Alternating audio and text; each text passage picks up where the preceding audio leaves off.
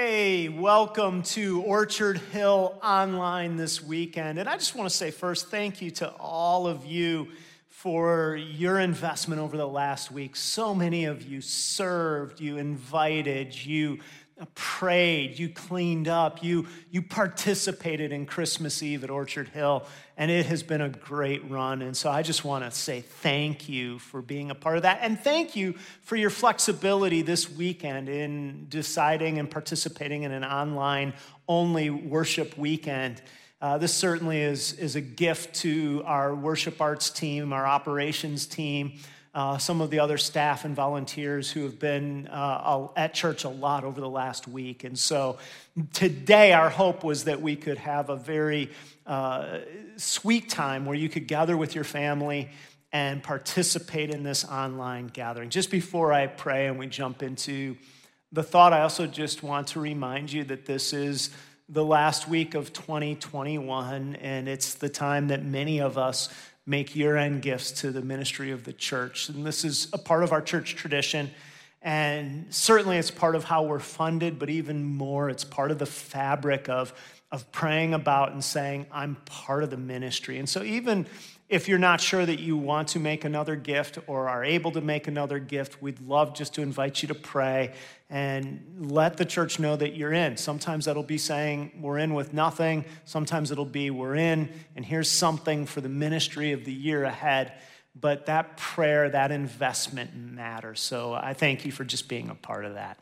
Let's pray together. God, as we're gathered in homes and in different places rather than in our standard campuses this weekend, I pray that you would speak, that my words would reflect your word in content and in tone and in emphasis.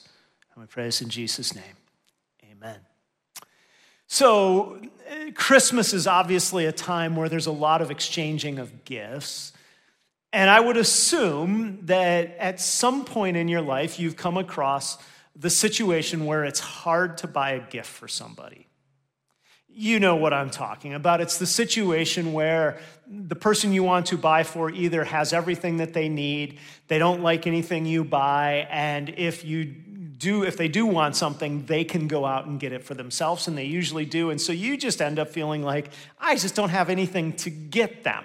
Uh, sometimes these people are called um, grandparents because grandparents hit that space. And then what's always funny, at least to me, about grandparents is then they always do the uh, money in an envelope. Like, here, I'm not going to try to buy for you, but here's some money. Go get something for yourself. Now, if you're a grandparent, know that, that I appreciate uh, gifts of cash. And I assume every other person does too. But, but, but my point is sometimes it's just hard to know what to get somebody.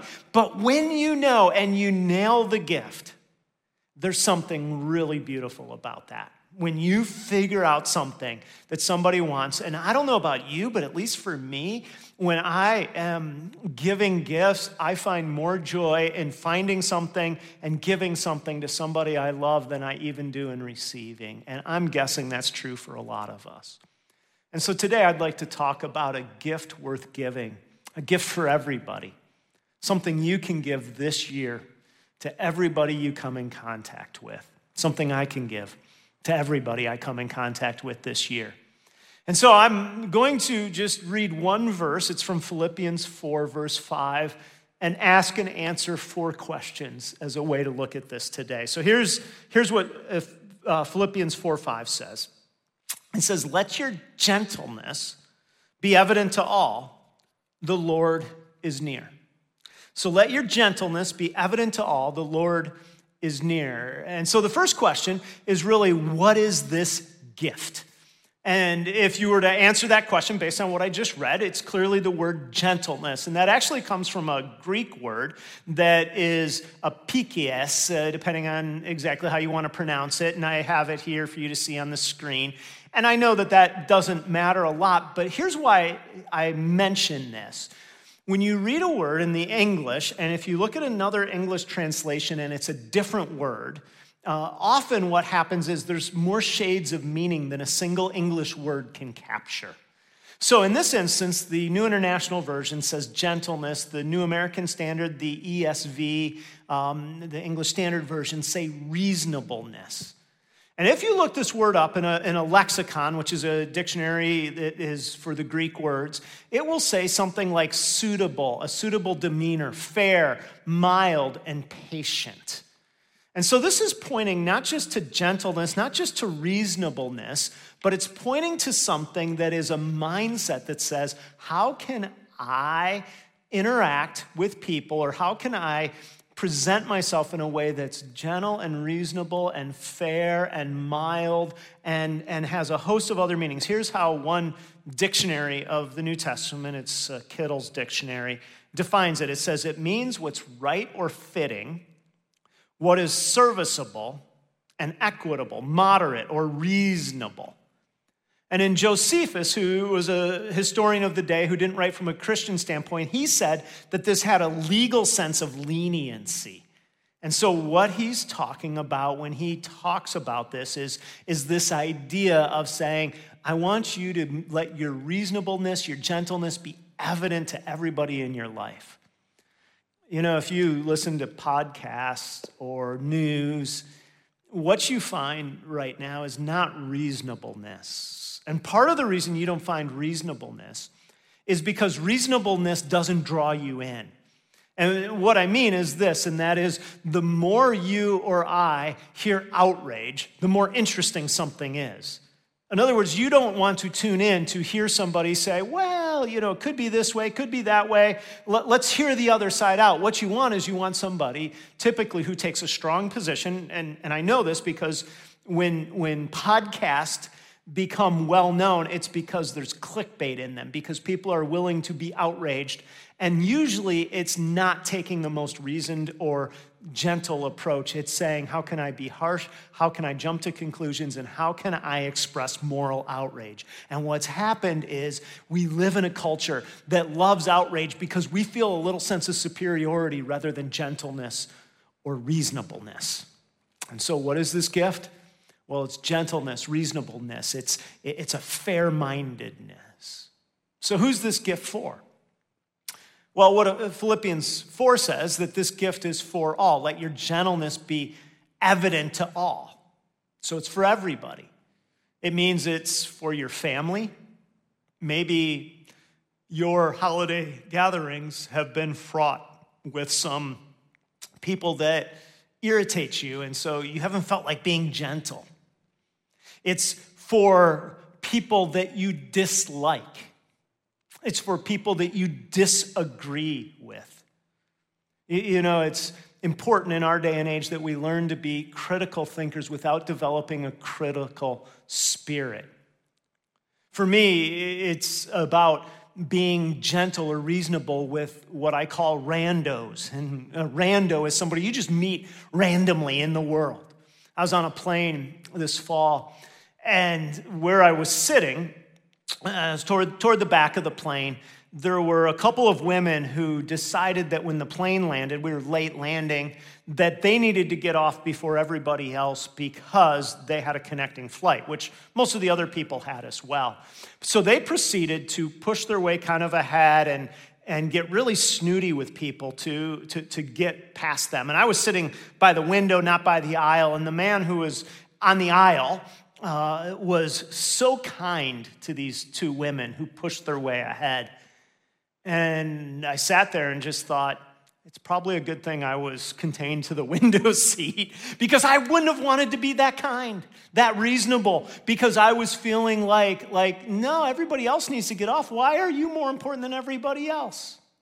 Now, you may argue and say, okay, Kurt, that's not really being reasonable or gentle. Sometimes, yeah, and sometimes you do have to stand up. What I'm talking about when I say, who's this gift for? Family, people that, that maybe you don't like or aren't like you. What this is about is saying, I'm willing to listen to other people and be proven wrong. I want to understand. But what superiority does, what it does is it feeds on ultimately not being reasonable or gentle. And what I mean is that, is that we start to say, because you are like this, I feel superior because how could you? And when we decide that this is a gift that's for people that we like and are in our network, people that we dislike, especially people we dislike or dislike us or have different views. Maybe randos, what we're doing is we're saying, okay, this is me saying, how can my gentleness, my reasonableness be evident to everybody? I was uh, thinking about this and remembering an article I'd written on, or not written, I'd read on marriage a few years ago. And I don't remember the exact uh, source of it, but the author made the point that the research shows that when a marriage is in trouble, is when a couple stops giving the most generous explanation for the shortcomings of their spouse. And that as long as a couple continues to say, I believe the best about him or best about her, and I'm going to give the most generous explanation for whatever shortcomings I perceive, that the marriage had a really good chance of success. And I remember when I read that thinking, I want to be the kind of a person who gives the most generous explanation possible to the people that I come in contact with. And what reasonableness, gentleness is, is it's saying, in a sense, I'm going to offer that gift of a generous explanation to anybody and everybody I come in contact with rather than outrage, rather than simply saying, I'm going to assume the worst. So here's the third question Why is this gift important? In many ways, this is self evident because without it, there's just a perpetual downward cycle. Because if I feel like somebody's not reasonable or gentle with me, if I feel like somebody pushes past the other people who need to connect on the plane, I feel like then I need to say something, then they need to say something, and next thing you know, it's, it's an ugly cycle. Whereas if there's one person who says, you know what, go ahead, all of a sudden the cycle's broken. But there's another reason, and it's right here in this text, and that is where it says, The Lord is near. The Lord is near. Why is this important? Well, you could say that the reason that this is stated is our audience for our gentleness isn't the other person, but it's God, that God sees, that God knows. And so he says, I want you to make your gentleness evident to all. I want everyone to see it. The Lord is near. The Lord actually sees it. And so it's important because of what it does in our culture, but it's also important because the Lord is near. He sees. And I want you just to think for a moment what would happen to dialogue in this country, in families, in marriages, in parent child relationships, if each person said, I'm going to try to give the most reasonable, generous explanation to the other person's point of view as I possibly can. I'm going to be lenient. I'm going to be fair minded. I'm going to have a demeanor that says, I do not want to assume the worst. How do you think that would change our political debate? How do you think it would change interactions in churches and in schools and in families? I like how Sheldon Vanauken put this generation or two ago. He had written a book called A Severe Mercy. And in it, he says this He says, The best argument for Christians, for, for Christianity, excuse me, is Christians their joy, their certainty, their completeness. But the strongest argument against Christianity is also Christians. When they are somber and joyless, when they are self righteous and smug, in complacent consecration, they are narrow and repressive, then Christianity dies a thousand deaths. The best argument, he says, for Christianity is Christians. And I would say the reason the gift's important is because that is how people encounter and think of Christianity. And it's your gentleness, my gentleness, that people say there's something about you that's different. And that leads me to the fourth question, and that is well, how do you get this gift? Well, there's no shortage in the supply chain when it comes to gentleness. Certainly, you can in your own efforts, say, I'm going to be gentle, I'm going to be reasonable, I'm going to reach for the most generous explanation possible. But I want to come back to that little phrase, the Lord is near again.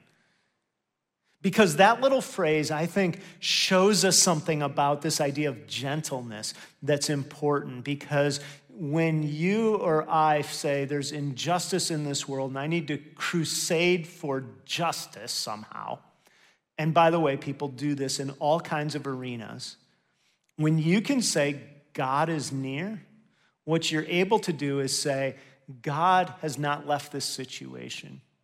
It doesn't mean that we don't want to speak for those who don't have a voice, that we don't want to work for justice. But, but what I'm saying is, you don't have to assume that every result is up to you because the Lord is near. And there are probably few things in this world that are as obnoxious as somebody who assumes that they're doing God's bidding without gentleness, without reasonableness.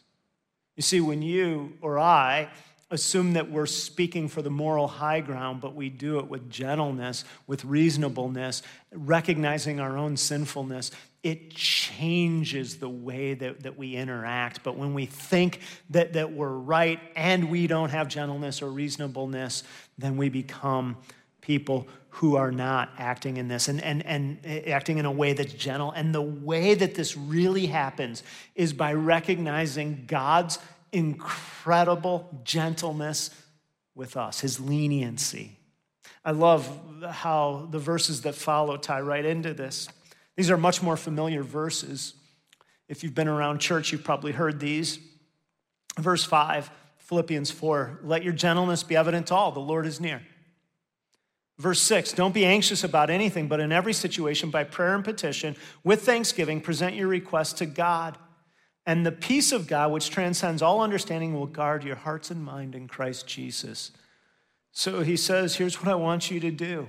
The Lord is near. You can be gentle. Why?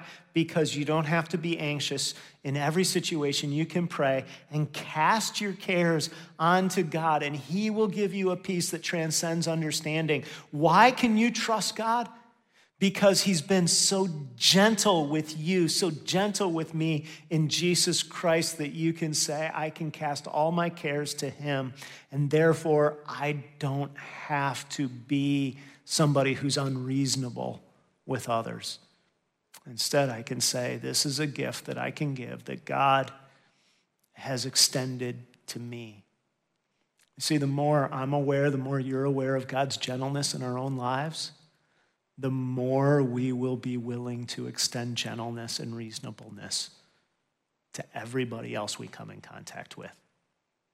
I can do a little bit of it by being aware, but when that's a daily thought, when the rando pushes by me on the plane and says, Me getting my connecting flight is more important than you getting your connecting flight, I can say, God's been gentle and lenient with me I can choose to be lenient and gentle. Now, you may disagree and say you should step into the aisle and stop it. That's your, your decision. But what I'm saying is, I don't have that resource without the resource of saying there's a God who's been gentle through Jesus Christ with me. It's the gospel that changes the gift that I can give to everybody I come in contact with, and you as well. And wouldn't it be great if this next year, the church, the global church, was more known for reasonableness and gentleness than for being at odds with each other and with the world. Father, I ask that you would help Orchard Hill, us, to give this gift of letting our gentleness, our reasonableness be evident to all. And we pray this in Jesus' name. Amen.